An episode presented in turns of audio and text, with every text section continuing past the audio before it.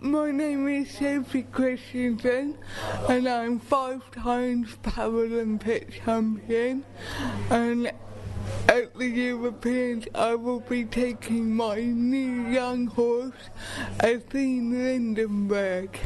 An exciting time, so tell me about your your new horse and, and what's been going on in the last few weeks and months. So, my new horse, um, my owner, Di Redfern, bought for me about a year and a half ago now. But I kept her with the squad trainer, Michelle Asseline, because at the time she was only seven, had really no competition experience, and I needed to solidify her basic training and get her out and about to different competitions, seeing things so she'd take everything in her stride.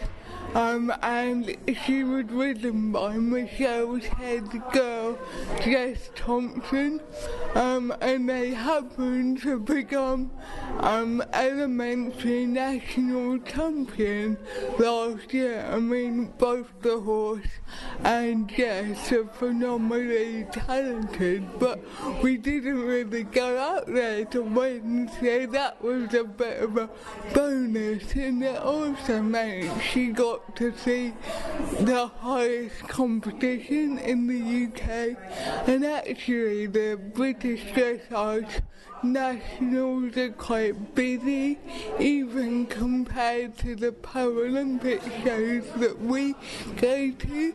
So I knew that if she could cope there, she could cope anywhere. So at the end of last year, my coach, Clive Milkins, who has been training me for about 13 years, decided to emigrate to Hong Kong to coach their team. It was the right move for him, and ultimately, I think the right move for me because then I found another trainer called Lindsay Coleridge Smith and she's been really, really good with my new young horse. Um, so we brought the horse back about five months ago to my yard. Um, and she's just contra from strength to strength, getting used to what it means to be a power horse. Um, and our scores have just gone from like mid 70s to breaking 80s now. So I'm really, really excited about her. That's a huge achievement. So, you, I mean, new horse and, and you know, new blood at your yard as well. It's that that's that's a, that's a lot of change to go through, and then a huge amount of success, which is great news, isn't it? Definitely, and I knew it was always going to be hard, and it was unbelievably difficult to find a new trainer because obviously having the same trainer, I hadn't really built up a network in the area, so um, it was quite a challenge to find the right trainer with the right attributes because I think to train a Paralympic rider is a lot different to able-bodied because they have to be able to think outside the box a little bit. They have to be really committed and also do things that I can't do like be my groom at competitions and uh, ride and warm up the horse for me. So I was looking for a lot of skills in a trainer and I found it in Lindsay and it just really clicked with also the horse as well. So I think, know, I've gone through quite a few hard times, but this is up there in the, in.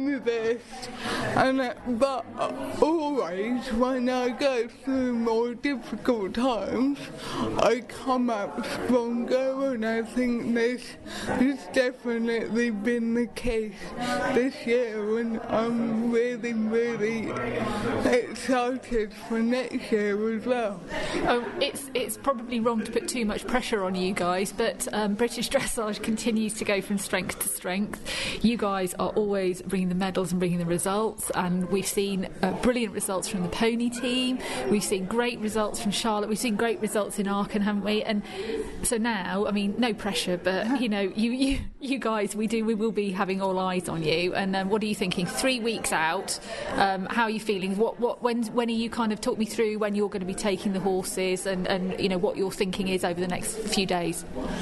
So, um, in the next three weeks, I think we'll be going back to test riding. I had a really good session last week and also tomorrow with different judges. And I think that's really important to kind of hear what the people who are ultimately giving you the marks have to say about the way you ride and I really enjoy and learn lot from doing training with judges, so I'll be putting into practice what they say. I mean, Athene is so naturally talented that I'm to, up until now, I've kind of been working on the Greenwich Indies coast too, but now I'm beginning to learn how to write her a bit more. Um, to kind of, she's already at a 9 out of 10. I want that 10 now. So that's what these next three weeks will be about. And actually, if she didn't get to 10 out of 10 this year, it's not the end of the world. She's got potential. You- She's she's still young, as you say. Yeah, I mean, the European for me is just for her experience, really. Obviously, you know, I'm super competitive, so I'd like to bring back, bring back three gold medals. But if she does the best that she can in a relaxed atmosphere, that would be my ultimate aim. Um, and really, my focus is on next year. Yeah, because the road to Rio, it's um, it's kind of creeping up, isn't it? Definitely, I mean, after that time next year, I won't be concentrating like so much on the Europeans.